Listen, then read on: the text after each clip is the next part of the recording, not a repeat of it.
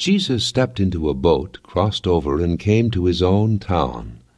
Some men brought to him a paralytic lying on a mat. When Jesus saw their faith, he said to the paralytic, Take heart, son, your sins are forgiven. At this, some of the teachers of the law said to themselves, This fellow is blaspheming. Knowing their thoughts, Jesus said, Why do you entertain evil thoughts in your hearts? Which is easier, to say your sins are forgiven, or to say, Get up and walk? But so that you may know that the Son of Man has authority on earth to forgive sins. Then he said to the paralytic, Get up, take your mat, and go home. And the man got up and went home. When the crowd saw this, they were filled with awe, and they praised God who had given such authority to men. That's just uh, one of the three texts that talk about the healing of this fellow that was uh, taken to Jesus. He was in the city of Capernaum, and he was teaching.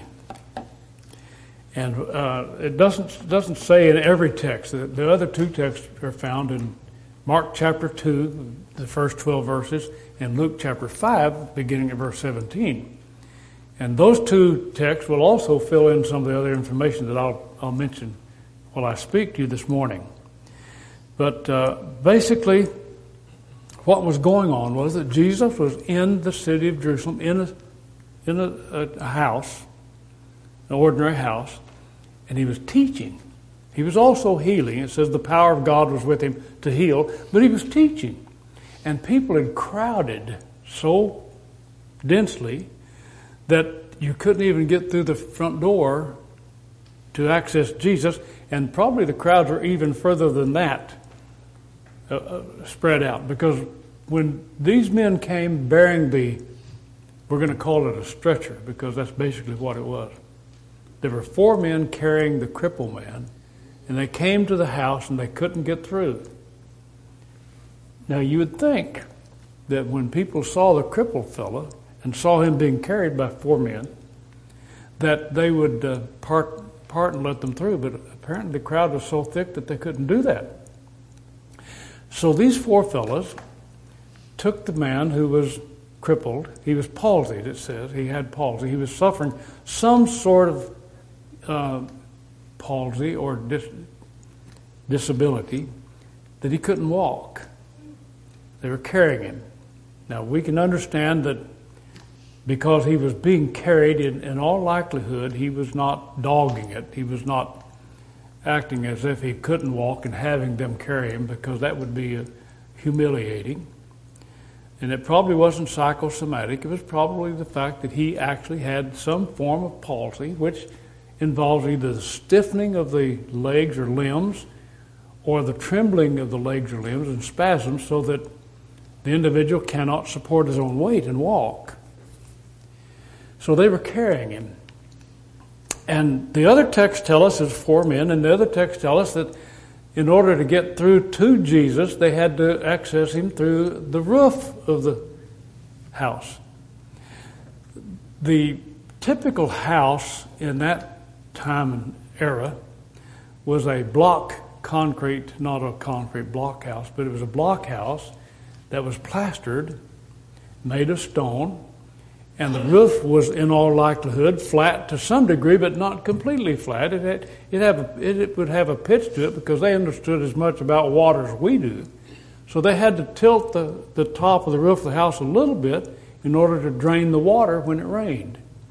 This particular house had a pitch, however.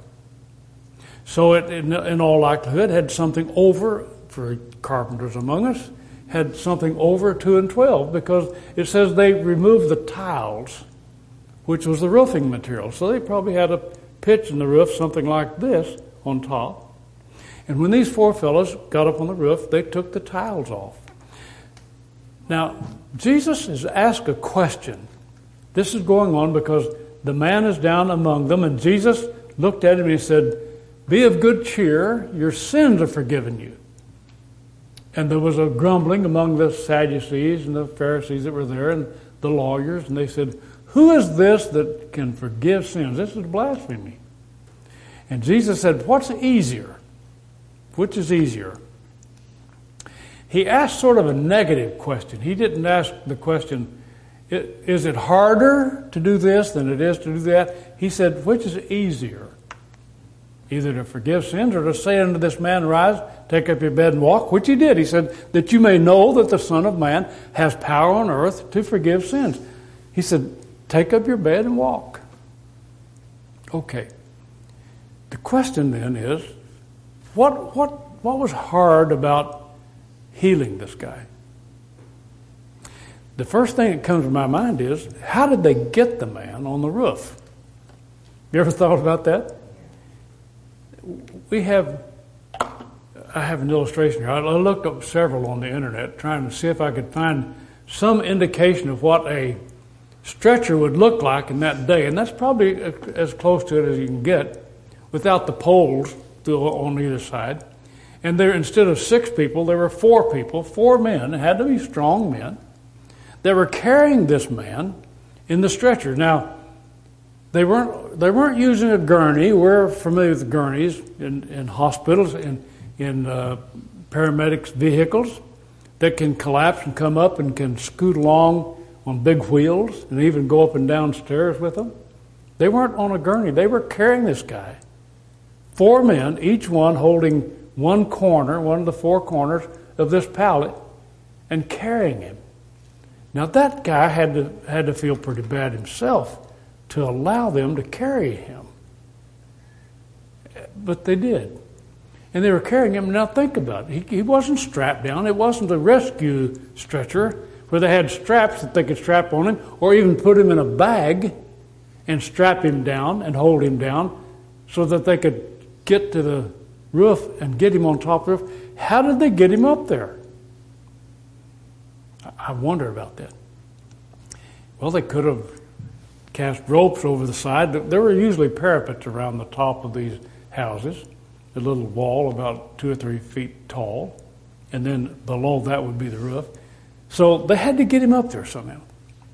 It could be that the folks that were there saw them on the outside of the crowd, saw them and said, Let's help. So they may have formed sort of a brigade and picked him up and carried him over and lifted him up high enough for the guys that got up on top to reach down and maybe put cords on each corner of the stretcher and pull him up.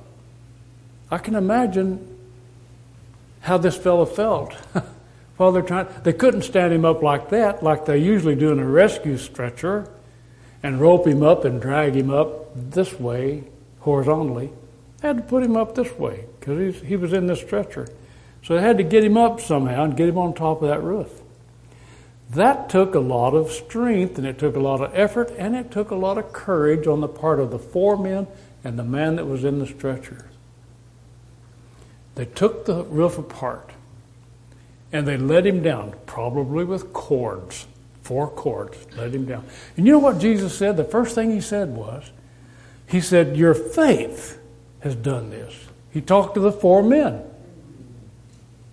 And so he said, Because of your faith, he forgave this man his sins. And I'm sure the man had faith as well. He had faith in these men who were carrying him, and he had faith in the fact that he was going to have something good happen to him. And when he got in the presence of Jesus, Jesus said, your sins are forgiven you. And then when he got the criticism, he said, okay, he said, now that you can know that I have power to forgive sins, to, for you understand what's harder, you know, I'm looking at that and thinking, man, that was hard just getting him down there. It was hard on everybody that had a part in it. It was hard on the man. It was hard on the, his four friends. It was hard on everybody to get him there. And Jesus said, What's easiest? And so he told him to take up his bed and walk. Now that was tough. This man wasn't used to walking. His legs were paralyzed, apparently, palsy, shaky. He hadn't walked. Jesus said, Get right up. And he said, Take up your pallet and go home. And he went on his way, got up immediately, and he left. And so the question I have in my mind when we look at that is was that tough? Was that, was that a hard thing to, to happen? And it certainly was.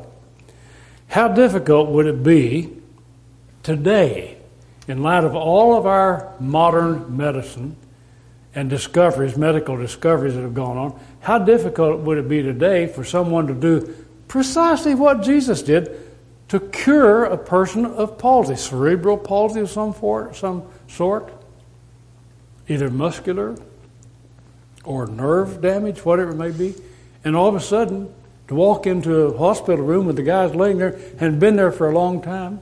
His legs have not been mobile. He's not been ambulatory for a long time. And just tell him, get up and go home. You can't get a doctor to tell you that right now in a hospital. If you've been in a hospital before, you can't just get up and go home. They won't let you. It'll take two or three hours just to check you out. But to get up and go home, how tough would that be? But we, we can't do that. We haven't done that. But Jesus did that then. And so these fellows are thinking, well, that's hard. That's got to be hard. And yet Jesus is saying, you know what's tougher? You know what's harder? To forgive sins. That's, that's harder than what they went through. And it would be hard to imagine anything harder than what they were doing.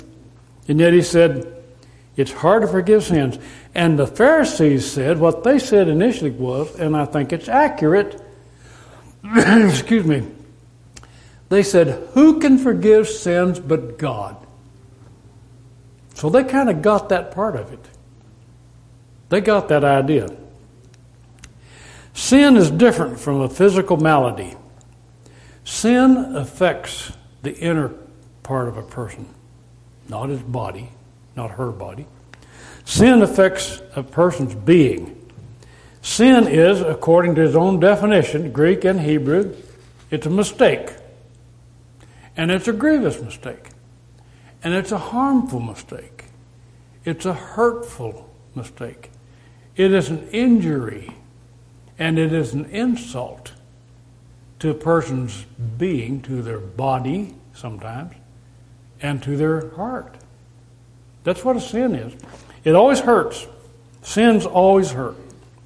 Modern medicine provides multiple cures for many illnesses and diseases, and those who practice it oftentimes will encourage their patients to get up and walk to see if you can and see if you're strong enough to go home.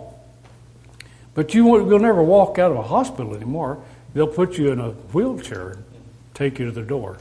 You don't walk. Jesus told this man, get up. Get your bed, take your stretcher, and go home. And he did. Forgiving sins, however, is not that easy. That was easy. Jesus said it was easy. That's what he implied. It's easy to do what I did to this lame man. But forgiving sins is not that easy. Because forgiveness for sins is hard on everybody. It's hard on the sinner, and it's hard on the one who forgets, the one who's been offended by the offender. Hard on everybody. When you've been injured or insulted, it is tough to forgive the one who did it to you. It's absolutely tough, almost beyond human ability, really. And these fellows said, Who can do that but God? Well, the Bible says in Matthew chapter 6, 12 and 14, in our prayers, Father, forgive our debts as we forgive those who are dead, our debtors. Then he said, if, then he said, if you forgive others your sin, your Father in heaven will forgive your sins. That sounds easy, doesn't it? Just forget it. Just let it go. You've been insulted. You've been, you've been damaged. You've, you've, been, you've been slandered. All these things. Just for, forgive it. Forgive it. Say it. It's okay. No problem. You know as well as I do that it's not that easy, is it? That's tough. It is easier to bind up the wound, the physical wound of an enemy, than it is to forgive them for the insults and the injuries. In Matthew chapter 18 at verse 22, Peter was talking to Jesus, or Jesus was talking to Peter, and then Peter replied, But Jesus was talking about forgiveness. He said, uh, If your brother offends you, go to him and tell him his fault between you and him. That's the first part of Matthew 18. He said, If he won't hear you, you know, what you have to think about is that the offender usually doesn't come asking for forgiveness. It's the one who's been offended that has to go and say, You've done something wrong. I wish you'd make corrections. So he said, If he won't hear you, and he won't recognize that he's hurt you, go get one or two witnesses and take them with you and let them hear what you have to say. They can decide. And if he won't hear them, he said, Tell it to the church, which is the people that are the community of God, people that care about God and care about you. He said, "Won't hear them. Be let them be like unto unto you like a heathen or a publican." So Peter got to grinding around on that one, and before Jesus could finish, long about verse twenty-two, Peter said, "Hey, how often should I forgive my brother? Seven times? How's that?" Peter was being generous. I'll do it seven times. That's it. Seven times I'm done. Jesus said 70 times 7. 490 times. Well, of course, that got beyond Peter's range of understanding, and mine too, really. But he's saying forgive. Forgiveness for personal insults or personal damages is difficult.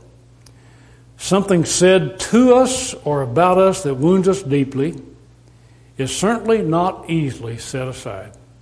You just can't set it aside with ease. We've been injured physically or emotionally, and we're hurt. To set it aside is extremely difficult, if not impossible. But Jesus said we're supposed to do that. In Matthew chapter 5 verse 44 he says, "Love your enemies.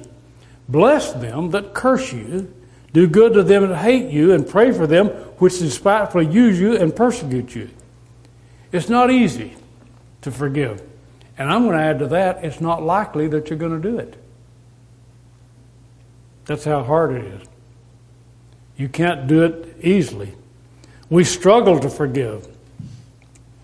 It's easier to take care of, of someone wounded on the roadside than it is to forgive someone who slanders us or hurls insults at us from the roadside. Water under the bridge, they say. It's just water under the bridge. It's happened. Water under the bridge. Yeah, but that water's muddy. And it stays muddy. And every time we think about that damage, it gets muddier and murkier. The reason why this is, is because the offense happened. It is a historical fact. It happened to you. Something happened to you. Someone sinned against you. What I'm saying is, someone damaged you. Someone hurt you personally. Now, it's not impersonal. When a person says, there's nothing personal about this, and they slander you or they injure you or insult you, it's all personal. Always is personal. Okay. Now then, how do I, how do I deal with that? Apologies can be made, explanations can be offered, and tears can be shed. But the fact remains it happened. The wrong happened. And it entered into our lives, entered into our hearts, and it got into our minds, and we cannot change the past. When the past happens, it happens. You can't change it. Can you understand yet how hard it is to forgive? It's not like you stubbed your toe it's not like somebody accidentally dropped something on your head and gave you a concussion. Something happened to your heart, broke your heart. Something stabbed you in your inner being. And you know who did it, and you know you think you know why they did it, and it happened. How do I get over that? Well, the Bible says we should forgive. And it's difficult to do that. And some say, well, but I can't forget it. And you won't. If you forget something, it's probably because you went insane. Sane people don't forget things like that. You remember it, it, it comes up all the time. Blame is always leveled. When something happens, we always have to find someone to blame. This happened to me because. They did this because. So we have to find the reason why. We're looking for it. And we, when we find the blame, then we'll level that blame and say, okay, that, that person's responsible for, for the damage that happened in my life. I, I identify the offender, and the wrong often lives on in the purest of hearts just stays there. And yet we're supposed to forgive. You know, modern psychologists have kind of inadvertently, good people, men and women, they're good people, they've inadvertently added to the pain and suffering that goes on in society because they've looked back and said, okay, the reason why you're having problems is because of something that happened in your past, and generally they tag the parents. Your parents did something to you that caused all of this. Well, the Bible says in Ezekiel 18, verse 20, that's not right. The fathers will not suffer the, the sins of the sons, and the sons not, will not suffer the sins of the fathers. The righteousness of the righteous shall be upon him, and the wickedness of the wicked shall be upon him. And so, regardless of what happened in the past, it's not their fault that I'm doing what I'm doing. Not their fault that I'm doing wrong and not able to, to come along in, in uh, the way I should. Uh, Oscar Wilde, who was an, an Irish poet of a century before in the 19th century, he said about this business of uh, the children blaming the fathers for their misbehavior. He said, uh, that, that the, that the uh, children begin, when they're born, children begin by loving their parents. After a time, they judge them, and hardly ever do they forgive them. So be careful. Don't blame your parents for what you're doing, what, what you're suffering. Of course, I'm a dad, not to say that, wouldn't I? Father's Day, we get a pass. Okay. Our memories cling to us. You say, Well, I, I can forgive, I can't forget. Our memories cling to us. We recall injuries done to us and how we have injured others. Not just been injured, but we remember how we've injured others. And they stay with us and they nag us and they come back at us at, at various times. Sometimes during our sleep it comes back to us and we wonder, well, I, I, I wish I'd never done that. I wish I'd never said that. Or I, I, I wonder why they did this to me and wonder why they, they, they said that about me. They're always, though, these memories and these problems with forgiveness always come about from those that we love. You know, a stranger can't hurt you. A stranger can pass you on the freeway and say all sorts of malicious, vicious things and you can shed it like water off a duck's back. It doesn't make any difference. But let some member of your family or someone you love curse you and do despite unto you, and you can't forget it. All of a sudden it's there, and it reverberates over the years. Sin and misbehavior, and sin is anything that is contrary to God's word, but it's actually from the word which means error. You made a mistake. You hurt someone. And sin always hurts someone. It always does. Without an exception, sin always hurts someone, always damages someone. Either damages you or it damages the person that you sin against. Always damages, inadvertently or deliberately. And we hurt the ones we love the most. Those who do not know us could care less what we do and what we say vice versa. Thus, when we harm someone whom we know, we personally have a great effect upon them. This is likely the reason the world goes blithely along, adding to the enormity of sinfulness and immorality because they don't know God. He's a stranger. So, what difference does it make if they insult him, despise him, hurt him, wound him? You don't know him? What damage? It's, it's a victimless crime you see. Well, I can just do whatever I want to. Whether it hurts God or not doesn't make any difference to me. It's easy to hurt someone if we're removed from them emotionally. If we don't know the damage or the pain that we're causing, then we have no reason to change our behavior.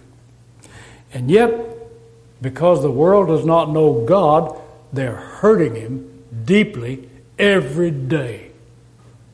Do you believe that? Do you understand that? God is a father. He's our father. We are his children. And if, if we know him, we know that when we do something wrong and we make a mistake, we're hurting him.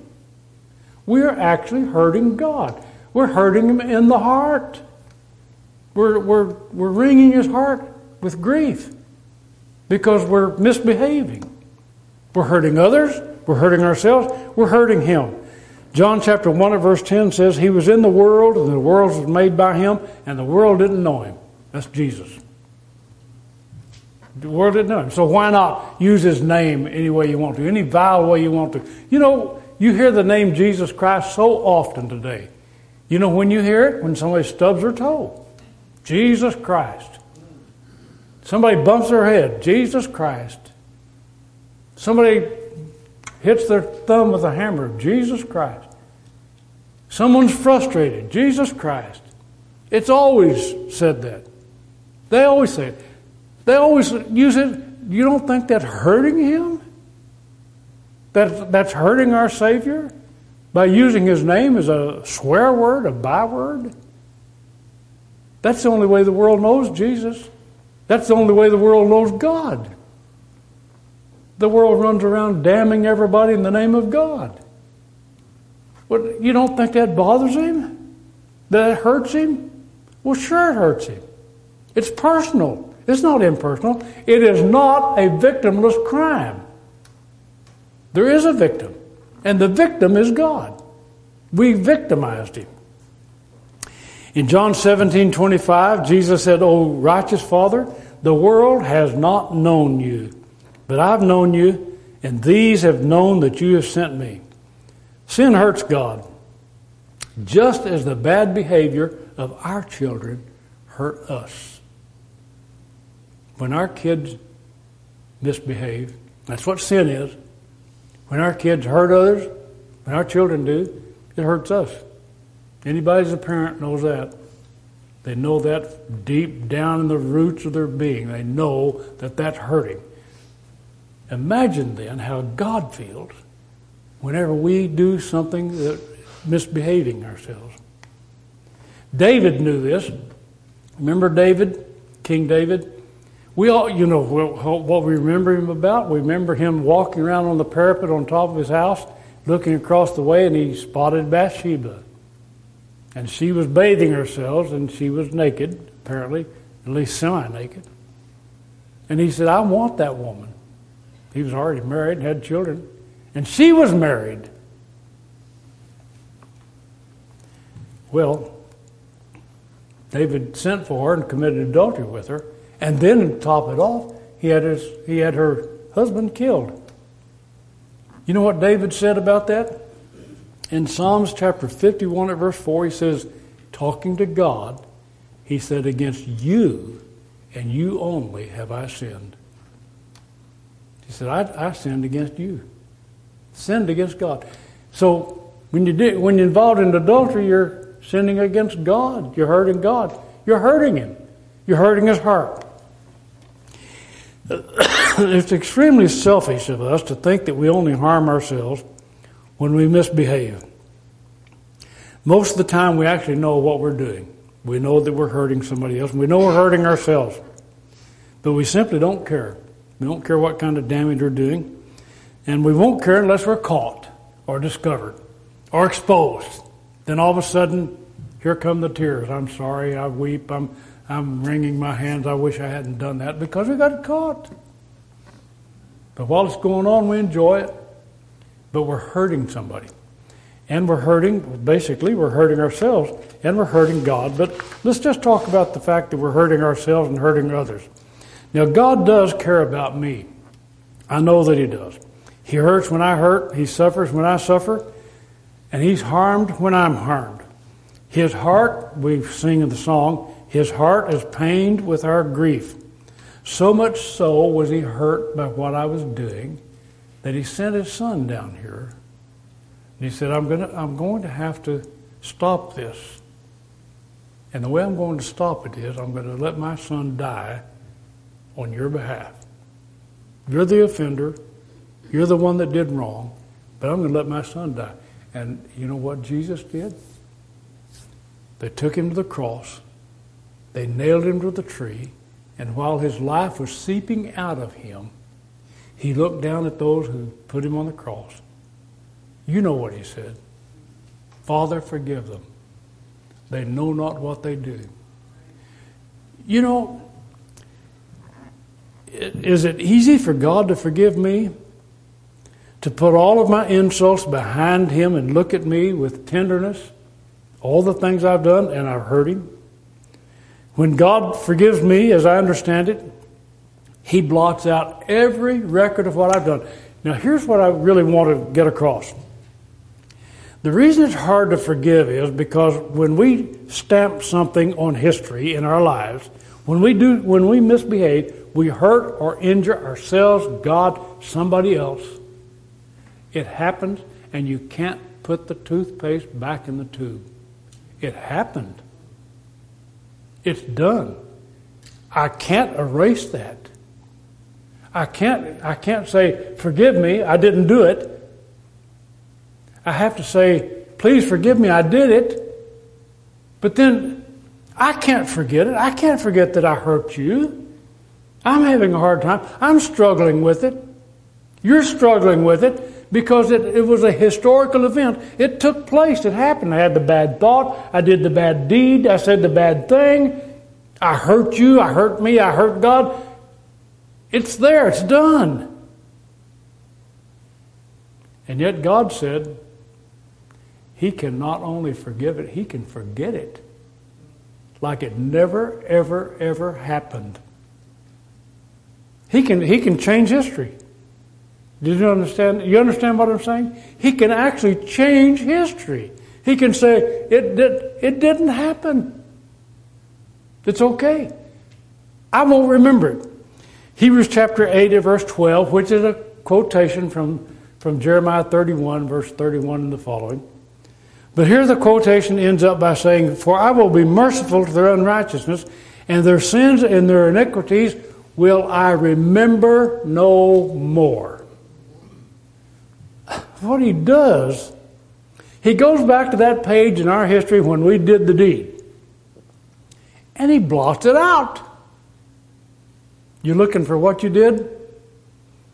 God forgets it. He, is he looking your looking through your book? He looks back there, and there's nothing on that page. He forgot it. It's all gone. It's all done. He tore that page out of your book, and he burned that page. It's not in your diary anymore. Now, my friends, how can that happen?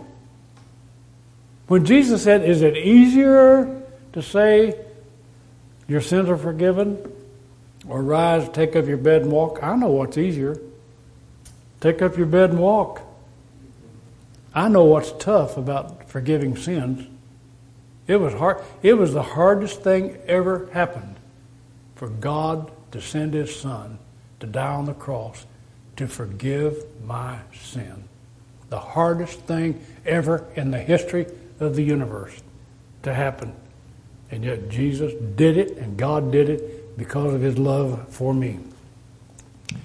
Once I've been forgiven, God looks upon me, the nasty, dirty sinner that I was, like a father would look upon his newborn baby with love and compassion and kindness.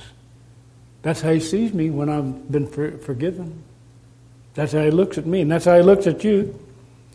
My sin stained garments are washed in the blood of the Lamb, and I'm pure and I'm clean. God reverses my missteps. He uh, closes out my bad deeds. He puts the toothpaste back in the tube and he clears up and cleans up the muddy water so it's clear and crystal clear. And He tells me to look ahead never look back. What is bad in the past has been permanently erased from my history. Now, I know what's harder. It's forgiveness. And I know it's tough for me to do that. And when I think about what is hard for me, I think it's hard for me to forgive someone who has offended me. And God said, Try it, Bill. And I'll tell you, friend, I'll try it.